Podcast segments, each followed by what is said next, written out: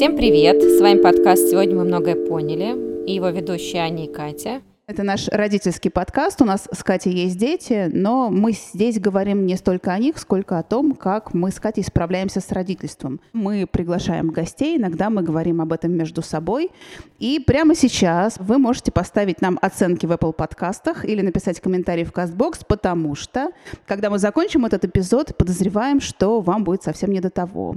Мы сегодня намерены с Катей поговорить на очень табуированную тему, гораздо более табуированную, чем деньги и мат, про которые у нас были предыдущие эпизоды. Мы хотим сегодня поговорить о том, что после нас э, останется и кому оно достанется. О наследии в самом широком смысле этого слова – для нас Катей, что скрывать, эта тема тоже табуированная. Но я хочу рассказать историю, которая сильно заземлила мой взгляд на то, как оно вообще бывает после смерти и с имуществом, и с отношениями. Шесть лет назад погибли мои э, самые давние и близкие друзья, семейная пара, с которой мы были знакомы с каких-то незапамятных времен и дружили с каждым из них сначала по отдельности, а потом они поженились. Они погибли при не до конца выясненных э, обстоятельствах. На них упал электрический кабель под напряжением, и у них осталось трое детей. Мы, обширный дружеский круг, все были совершенно шокированы тем, что произошло, потому что ну, невозможно поверить. Так внезапно, они такие молодые, и у нас с ними было столько всего связано. И, в общем-то, нам показалось совершенно логичным, что их троих детей возьмет к себе в семью сводный брат моей погибшей подруги – тем более, что близких родственников других не было. И при этом у приемной семьи было двое своих детей. И вот, Катя, теперь представь, у тебя сейчас двое детей, и на тебя внезапно сваливается еще трое. При том, что ты сама особого желания не высказывала, ну, чтобы они свалились. При этом всем остальным кажется это абсолютно логично же, да? Вот. При этом у тебя муж очень творческой специальности, у него долги, у него постоянные командировки, и фактически вся забота об этих пятерых детях ложится на плечи э, их э, приемной матери. А вокруг еще скачут друзья погибших, и они машут крылами и предлагают свою помощь. Но фактически единственная помощь, которую они могут отказывать на постоянной основе, это финансовая. Вот честно, я приемной матери очень сочувствую. На нее автоматом была взвалена забота обо всех. При этом это был не совсем ее выбор. При этом еще нужно было менеджерить тех, кто желает помогать, но не понимает, чем и как это сделать. Ну, понятное дело, что детей тоже жалко. Конечно, у них такая драматическая история, и они оказались в такой ситуации не очень кому нужными, как минимум потому, что заботы на всех не хватает. Друзья погибших родителей могут сделать что-то в основном деньгами, и при этом многие живут еще в других городах. И когда мы с кем-то из нашего дружеского круга обсуждали возможность забрать себе детей, каждый, кто мог бы, хотел бы забрать, он говорил, что одного могу взять, но всех троих я точно не потяну, ну не вывезу. И это тоже понятно вполне.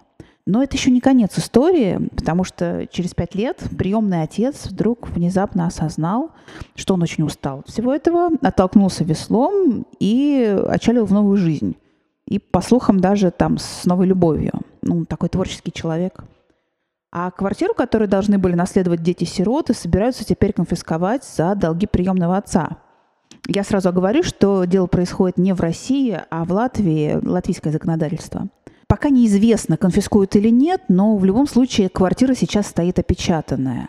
И вот когда я обо всем этом думаю, то я всегда поражаюсь, во-первых, как может быстро рассыпаться относительно налаженная жизнь. И я все время при этом пытаюсь провернуть фарш назад и понять, что мы, друзья, сделали не так. Все пытались и даже пытаются сейчас что-то сделать. И даже преодолевая географическую разделенность. Я не знаю, может быть, нам нужно было организовать что-то вроде подписки, где все каждый месяц отчисляют какую-то посильную для них сумму. И чтобы эта сумма уходила на помощников для приемной семьи, там, на няню, домработницу. Может быть, надо было больше разговаривать с теми, кто с тобой не очень хочет разговаривать. Короче, я не знаю. Но, в общем, я теперь без особых иллюзий стала смотреть на то, насколько вообще недолговечно оказывается все, что остается после нас – Ты так просто все рассказала на одном дыхании, я тебя сейчас э, послушала, прям прочувствовала всю твою боль и ощущение беспомощности в этой ситуации, потому что действительно, когда умирают близкие друзья, это, во-первых, шоковая история, которая и за 6 лет-то, в общем, не сотрется. Э, во-вторых, все-таки трое детей. Мне уже как маме, я на это смотрю с другой точки зрения, потому что это же дикая травма для детей, а вопрос там с тем, что их лишают еще недвижимости, и вот это, может быть, не оптимальная ситуация, в которой они оказались, накидывает. Насчет табуирности темы с тобой полностью согласна, потому что мне кажется, что какое-то немножко мифологическое мышление у нас, когда ты думаешь, что ты сейчас поговоришь о теме смерти и наследия, не дай бог, привлечешь это к себе. Такая особенность мышления, она в некотором смысле как бы защищает детскую часть сознания. И поэтому у нас совсем не принято про это говорить, а когда оно случается, ты понимаешь, что ты совершенно неподготовленный. Буквально недавно я поговорила с Ильей на эту тему, поговорила в контексте коронавируса. И, собственно, вот когда ты эту тему подняла, я поняла, что сейчас, когда у нас пандемия, когда даже самые здоровые внезапно могут умереть, понимаешь, что, в общем, хотелось бы разобраться в этом моменте, разрывая связку между тем, что ты об этом поговоришь, и оно может случиться, потому что оно может случиться просто потому, что оно может, а не потому, что ты об этом скажешь. И лучше быть подготовленным. И когда я поговорила с Ильей, оказалось, что для него эта тема она оказалась очень неприятной. Я им просто сказала, слушай, вот я самое слабое звено в нашей семье по части каких-то заболеваний, самый слабый иммунитет, и на сегодняшний день, э, так по ощущениям, остальные поздоровее, чем я. И говорю, ну вот ты знаешь, у меня есть пожелание, что если я умру, а ты снова женишься, я бы очень хотела, чтобы ресурсы, которые так или иначе должны перейти к детям, они остались в нашей семье среди наших детей, даже если там будут какие-то еще дети. Ему это было очень больно услышать, потому что он сказал, что боится, что я умру, но не такими словами, что ты знаешь, я так боюсь, что ты умрешь, а он э, сказал примерно так. Мне очень неприятное ощущение, что ты думаешь, что я тебя убиваю, когда я хожу в магазин. То есть он начал брать на себя ответственность за происходящее. На что я посмеялась, сказала, что давай там, ну, это вопрос, как будем проговаривать постепенно, чтобы можно было прийти к какому-то решению не сразу, не резко, не быстро. Слоника съесть по частям. Я в результате поимела три неприятных разговора. Один из них только со своим мужем, а второй с друзьями мужского пола. И в результате этих разговоров поняла странные вещи. Во-первых, не все люди считают, что они должны и прям-таки обязаны что-то материальное оставлять своим детям. То есть они, может быть, считают, что какие-то нематериальные вещи важнее. Во-вторых, есть люди, которые считают, что если у них нет своего собственного бизнеса или каких-то очень действительно весомых активов, то тут в плане наследования и разговаривать примерно не о чем – а в-третьих, люди не понимают, что после их смерти остается, как правило, весьма широкий круг наследников не только вот самые ближайшие родственники кровные, но и какой-то более широкий круг лиц. А кто этот круг лиц, они не имеют никакого представления. И это тоже интересно, кто, собственно говоря, выстраивается в очередь и может претендовать на наш да непосильным трудом. И я думаю, Кать, что нужно уже представить нашу гостю. Открыть ширму. Да, у нас сегодня в гостях женщина, которая сочетает в себе две удивительных профессии, одновременно и юрист, и психолог. Это Анна Пшеничная. По первой профессии Анна более 15 лет работала адвокатом в межреспубликанской коллегии адвокатов в Москве. С другой стороны, Анна исполнительный директор и член Ассоциации экзистенциально-аналитических психологов и психотерапевтов. При этом Анна также мама, у нее взрослый сын. Анна, здравствуйте. Здравствуйте. Я думаю, что перед тем, как нам начать разговаривать о высоком, придется все-таки разобраться в том, как вообще устроено наследование. Поэтому давайте начнем с того, в каком порядке наследуют родственники, кто за кем в очередь выстраивается в расширенной семье. Самое важное разделить, что наследование три а, вида таких: завещание, наследственный договор и по закону очередь, о которой вы говорите, да, наследник первой очереди, второй очереди, последующих очередей, это наследники по закону. То есть, если человек, который внезапно смертен, не писал никаких бумаг и ничего не делал в плане того, чтобы оформить свою волю, то есть, если он промолчал, это значит, что есть некий дефолтный закон, по которому семья распоряжается его имуществом, так? Да, это вот и есть наследование по закону. Если mm-hmm. он не оформил, не успел, Есть очень много людей, которые не хотят оформлять, но это тоже их право. Если нет наследников в первой очереди, тогда вторая очередь. Если наследников нет в третьей очереди, то наследники последующих очередей. Здесь очень все сужено. Наследники первой очереди, дети, супруг, родители наследодателя. Поэтому наследниками первой очереди он, в принципе, очень такой маленький дети, супруг и родители. Минимум четыре человека. С этим мы разобрались. Стоит сказать, кто в второй очереди, а да. все остальное это можно посмотреть в законе. Вот если нет ни детей, уже ни супруга, ни родителей, да, то тогда вступают наследники второй очереди, а это полнородные, неполнородные братья и сестры наследодателя, дедушка, бабушка как со стороны отца, так и со стороны матери. Это все происходит, если человек умолчал о своей воле. Но есть и другой вариант. Рассказать о своей воле, кстати говоря, кому и как это оформляется. И, видимо, есть два типа договора. Да, наследование по завещанию и по наследственному договору. Завещание у нас может быть написано как э, одним человеком, так завещание может быть совместное завещание супругов. И есть наследственный договор.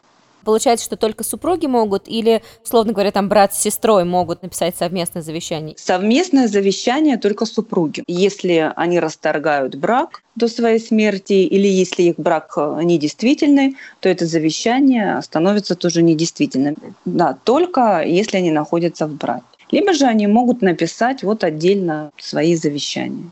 Есть наследственный договор, такое новое, где законотворцы, в принципе, опирались на опыт европейских стран. И он у нас вступил в силу только год назад, поэтому еще пока нет даже юридического опыта, и здесь могут быть огрехи в составлении даже этого договора наследственного, но какие-то важные моменты уже можно сейчас понимать.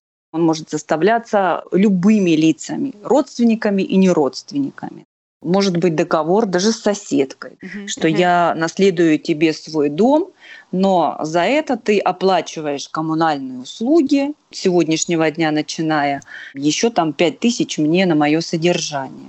Подписывается, и после смерти наследодателя сразу можно оформить вот это наследство. В этот момент уже могут вступить в оспаривание наследники первой степени. Они могут, конечно, вступить, если только там какие-то обстоятельства, которые нарушают права наследодателя. То есть, что он недееспособный, или он был в таком состоянии, что не мог осознавать значение своих действий, когда подписывал договор. Но здесь такой момент, что вот этот наследственный договор, он все-таки подписывается нотариально, Плюс а, сейчас еще записывают его на видео и складывают в картотеку, поэтому нотариусы дееспособность и волю проверяют. Поэтому наследники, конечно, могут другие оспаривать, но тогда у них должны быть очень веские основания для этого. То есть, условно говоря, нам с нашими маленькими детьми, если мы хотим как-то это оформить, мы можем оформить завещание, либо в договоре договариваться с каким-то э, душеприказчиком, который будет исполнять волю. Получается так. Да, да, но только э, материальные какие-то такие вещи. Проследить, чтобы ребенок не потратил все оставшиеся деньги, положенные на вечеринки, а все-таки оплатил себе какое-то приличное образование по возможности. Если остается один из родителей, да, законным представителем, то он должен быть указан в этом наследственном договоре и имеет право на защиту прав и интересов детей. Написал, что хочу душеприказчику, чтобы он поступил в этот э, институт, а ребенок вырос и говорит, а я уже хочу не в этот, я хочу в другой. Вообще это очень деликатные такие вопросы. Здесь сам наследодатель должен понимать четко, что он хочет, и понимать ответственность вообще своих действий, потому что это очень важно. Иногда мы хотим как лучше, а получается как всегда. Могу привести такой пример у моих знакомых, которым я помогала. Мама, отец, и у них два сына было и квартира была в собственности у родителей. Мама решила, чтобы не обидеть ни одного, ни другого, написала э, завещание сначала по одной, второй на каждого. Потом, когда она заболела, она решила сразу оформить, чтобы они не вступали в наследство, она решила сразу оформить право собственности. Я оформила половину на одного сына и половину на другого сына. И вот один сын э, с ней проживал до ее смерти, ухаживал э, за ней, а другой сын проживал и проживает в другой семье. Получается, что она вроде бы не обидела ни одного, ни другого сына, даже оформила право собственности. И вдруг один живет в этой квартире, а другой говорит, где мое вот это вот наследство? Я имею одну вторую право собственности, я ничего не могу с ней сделать. Брат не покупает и не дает права продавать. И не хочется тоже терять какие-то отношения с братом. И вот мама хотела как лучше, да, а получилось, что по большому счету разругала этих своих сыновей на много лет. Я просто слушаю и понимаю, что история какая-то во многом выглядит фатально и безнадежно. То есть, когда человек не изъявляет свою волю, Получается, что ну, государство так решило, я никак не могу повлиять. А когда пытаешься повлиять путем написания завещания или наследственного договора, получается, что ты не все предусмотрел, и ты оказываешься недальновиден. Так, может быть, действительно не стоит вступать в эту воду, и действительно, может быть, э, нужно пустить на самотек. Вы знаете, в каких-то случаях стоит, а в каких-то действительно не стоит. А как вот понять? Настолько индивидуально. Вот Правда, это только нужно взять пример и смотреть его. Что есть? Вот я могу сейчас сказать только о себе. Что у меня есть? У меня наследниками первой очереди является сын сейчас и мои родители. Все, я смотрю, пойду напишу завещание. Родители все равно будут иметь эту обязательную долю. Если они умрут, до меня, да, тогда зачем писать завещание? У меня все равно один наследник мой сын. Наследственный договор, да, я тоже могу написать. Но наследственный договор, если родители уже не трудоспособны, то они тоже имеют обязательную долю, и тогда опять-таки делят квартиру или дом вот на столько частей. Получается, что надо посмотреть на все свое имущество, на все свои активы и на круг своих потенциальных наследников, если там вообще какие-то слабые места, шероховатости есть там или нет. И второе, это, наверное, вообще наличие воли такой наследодателя. Наверное, здесь нужно начинать с себя, да? Как я сам к этому отношусь, как я понимаю, да? Вот я, допустим, понимаю, что у меня есть, я понимаю, если завтра я умру, то каким образом будет э, делиться мое имущество, которое остается после меня?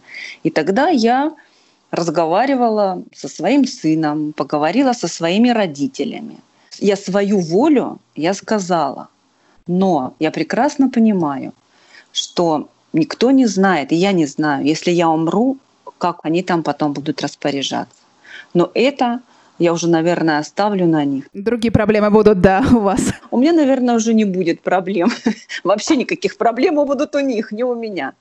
Но вот то, что я с ними поговорила, то, что я озвучила, вот это может быть уже такой хорошей опорой для меня, понятно моему сыну, моим родителям. Я, допустим, своему сыну вообще написала – надо сейчас уже обновить, потому что год назад писала, я каждый год обновляю такой список, где какие документы.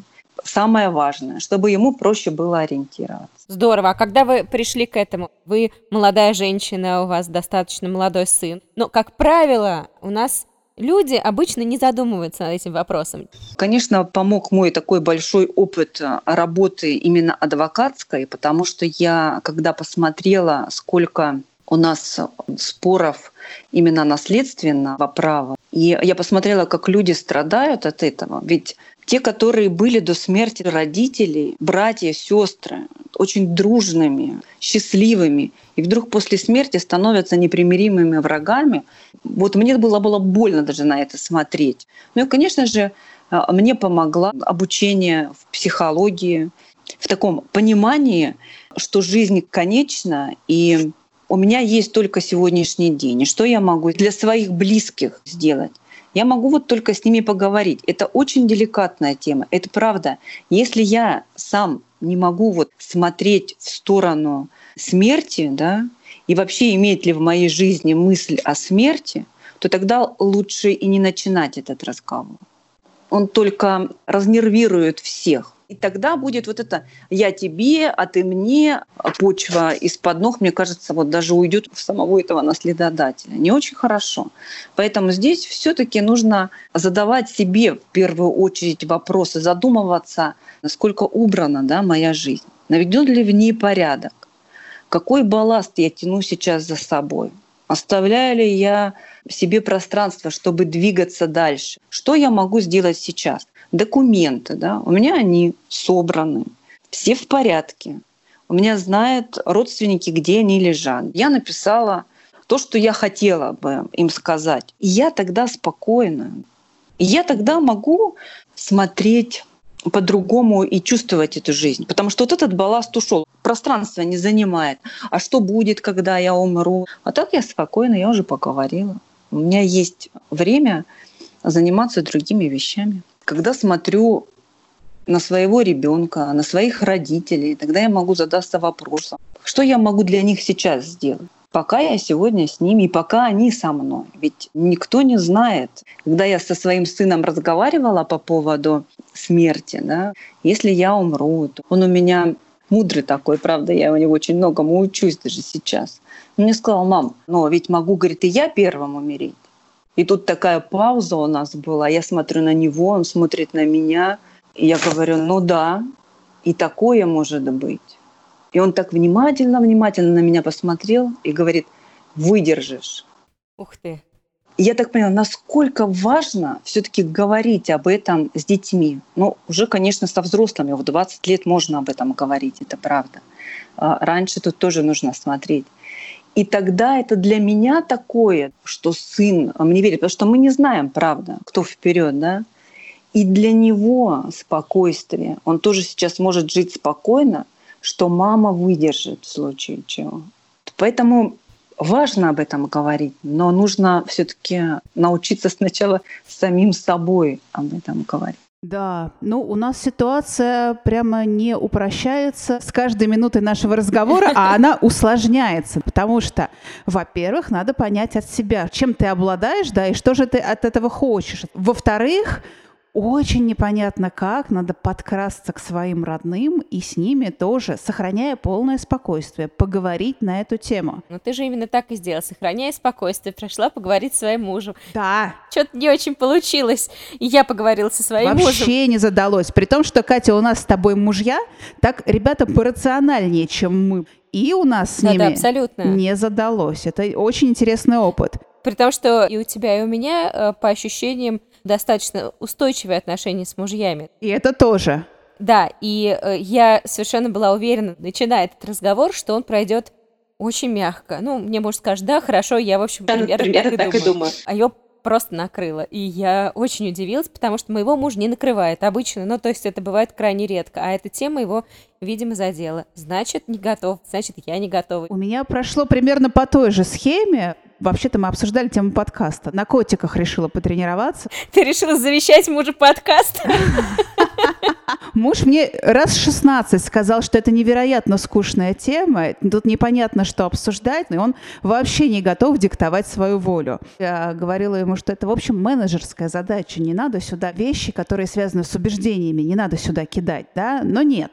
А я с тобой, кстати, не согласна, Ань, совершенно О. про менеджерскую задачу. Я считаю, что действительно есть какая-то часть, где ты сообщаешь о своих пожеланиях, но при этом тема умирания настолько просто закрытая тема и настолько связана, возможно, с какой-то болью, кроме как эмоциональной, но и с физической. И вообще страх потери, это, мне кажется, просто очень глубинная тема. Но я предлагаю все-таки, давайте, может быть, обернемся на эту тему мы говорили, что очень здорово, когда у нас все в жизни убрано. Мне так понравилась эта метафора. Давайте, может быть, поговорим о том, как эту уборку производить, по какой схеме, как регулярно и в каких углах подметают это вообще. Как принято в лучших домах. Есть же Мари Кондо, уборка дома. Есть Анна Пшеничная, уборка души. Может быть, самое первое пойти проконсультироваться с юристом. У меня есть вот это. Я хотела бы вот это.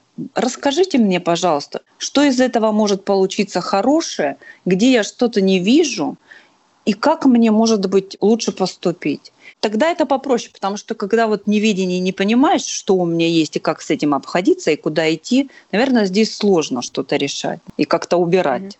То есть понимать какие-то вот такие вещи именно законные. Конкретно спросить, вот у меня есть документ, вот у меня есть муж, вот у меня есть дети, что я хочу сначала сказать, да, и потом, а что я могу с этим сделать.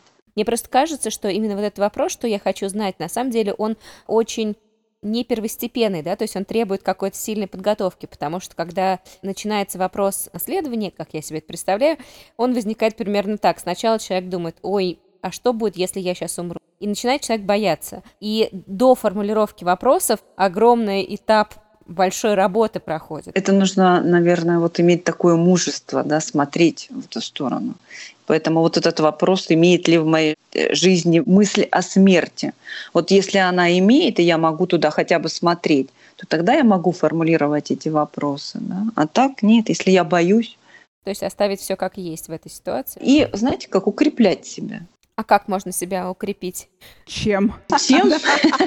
Хороший вопрос. Сначала попробовать, посмотреть, почувствовать, а как мне с этим? Чтобы не ранить ни себя, ни своих супругов. Правда, это не все могут выдерживать этот разговор. И даже то, что я вам рассказывала, я разговаривала с сыном и со своими родителями, то это э, тоже была такая моя очень большая внутренняя и моральная подготовка. Я даже могу сказать, это был даже не один год.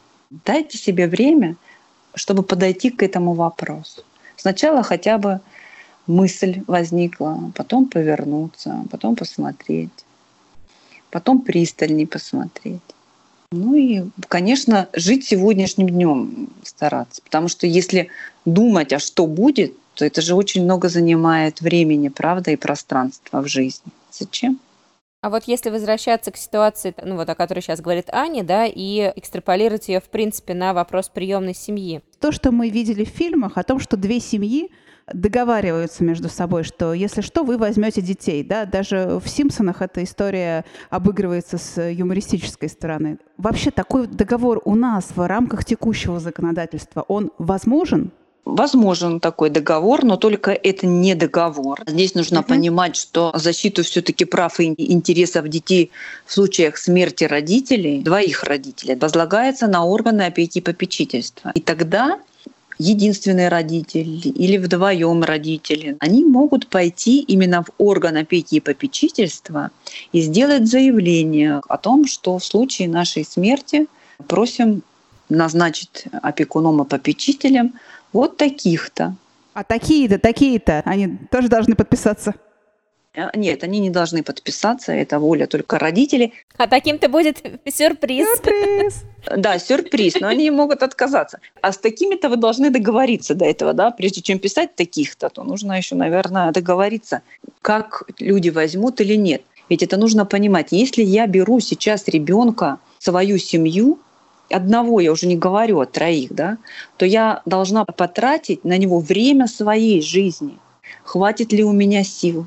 Насколько я это выдержу? Может быть такое, что вот я пишу в заявление, в случае чего к моим друзьям приходят органы опеки, а друзья говорят, знаете, что-то мы как-то не очень хотим. Может быть такое, да, и тогда никто насильно не будет заставлять. Да, и тогда приоритетное право здесь имеет бабушка, дедушка, родственники. Знаете, мне еще такой вопрос, если Аню больше волнует, наверное, такая систематизированная часть, то, как нужно делать вот по правилам, то меня почему-то в первую очередь затрагивает тема отношений и восприятия. Я даже не представляю себе, как можно в принципе говорить об умирании с, например, детьми. То есть если даже с мужем говорить об этом сложно, я так скажу, что в нашей семье пока что при детях, при наших, не умирали старшие родственники. И у меня год назад умер друг, это был, наверное, первый случай, когда там вот я ходила на похороны и объясняла детям, что вот такое случилось. У меня был друг, он болел, и причем даже детям было интересно со мной сходить на похороны, но я объяснила, что, в общем, это довольно сложная процедура, и не рискнула их брать туда с собой. Просто это не, не поход в музей, да, где э, очень сложно объяснить, вот здесь бывает вот это, здесь вот хоронит моего друга, вот тут вот он в гробу лежит. Объяснять, я думаю, что я могла бы, но просто это та ситуация, которую лучше не объяснять когда это случилось. А поиграть с детьми в умирание тоже, мне кажется, очень странной игрой. Сказать, давайте поиграем, что вот жил-был старенький ежик, и он умер, а как мы его хороним, а как мы будем его отпевать, а вот так бывает нормально. Это, мне кажется, довольно, ну, как-то что-то вот во мне вызывает протест относительно таких игр. И он очень правильный протест. Почему? Потому что нужно понимать, что у детей больше страха, чем у взрослых. Здесь, наверное, стоит говорить о своих чувствах, чтобы вот дети видели, что вы переживаете, что такое случается. Играть в такую игру, я думаю, что им не понравится. Абсолютно не стоит, это можно очень сильно напугать детей у них есть тоже такой инстинкт самосохранения, и они очень боятся потерять родителей своих. Вот о своих чувствах говорить, да, что случилось вот такое, что умер друг, и такое бывает, и мне плохо. Я дальше живу, жизнь продолжается. Я вот сейчас погрущу, поплачу. О чувствах говорить. Вот это важно. А дети, они очень умные, кстати. Они все сами поймут. Складывается такое ощущение, что Одно дело это решать ну, какие-то юридические вопросы, по крайней мере, у меня, Аня, вот я не знаю, как у тебя. Другой вопрос действительно это вопрос какой-то целой жизни. Понимать, что да, ты конечен. Мне кажется, просто, может быть, у нас в культуре не принято. Мне есть что тебе, Катя, рассказать на эту тему. Возможность была сравнить э, с тем, как это устроено у нас в культуре и немножко в другой культуре. У меня был друг, француз, ему было 83, когда мы познакомились, мы дружили с ним 10 лет, и вот в 93 года при полной ясности ума, при живости, в невероятном чувстве юмора. Мы с ним виделись э, в последний раз. Мы приехали к ним в гости, и уже было плюс-минус понятно, что, наверное, это наша последняя встреча. Вот все это время, пока мы там находились, я себе страшно совершенно врала. Хотя у меня, ну, есть такой жизненный принцип «ври другим, себе не ври».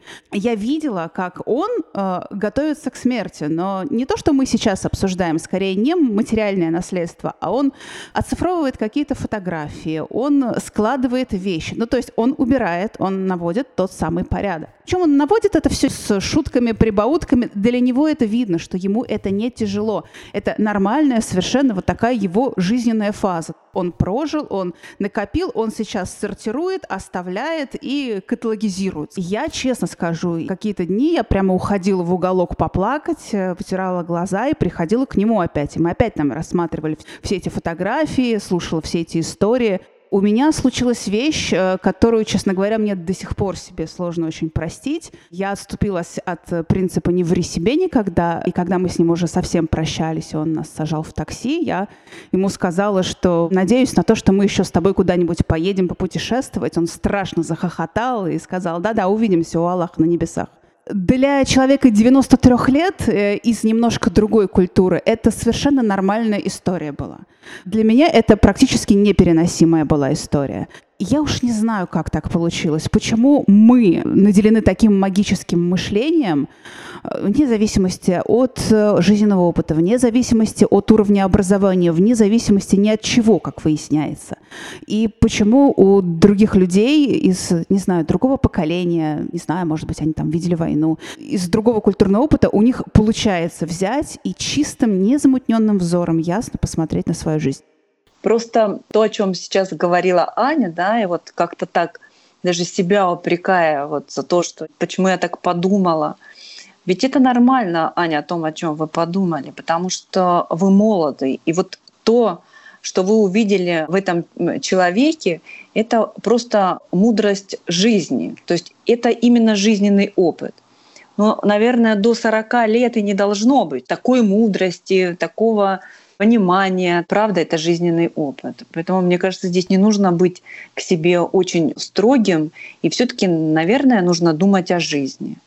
А, мне кажется, что здесь самое лучшее средство от страха смерти — это то, что у нас есть жизнь.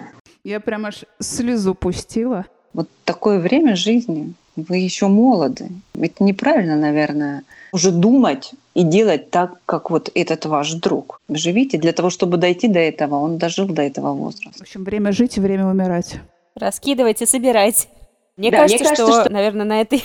я уже даже не знаю. На этой экзистенциальной ноте. Можно завершать нашу беседу. Спасибо вам большое. Вам тоже да, спасибо, спасибо большое за очень интересный разговор.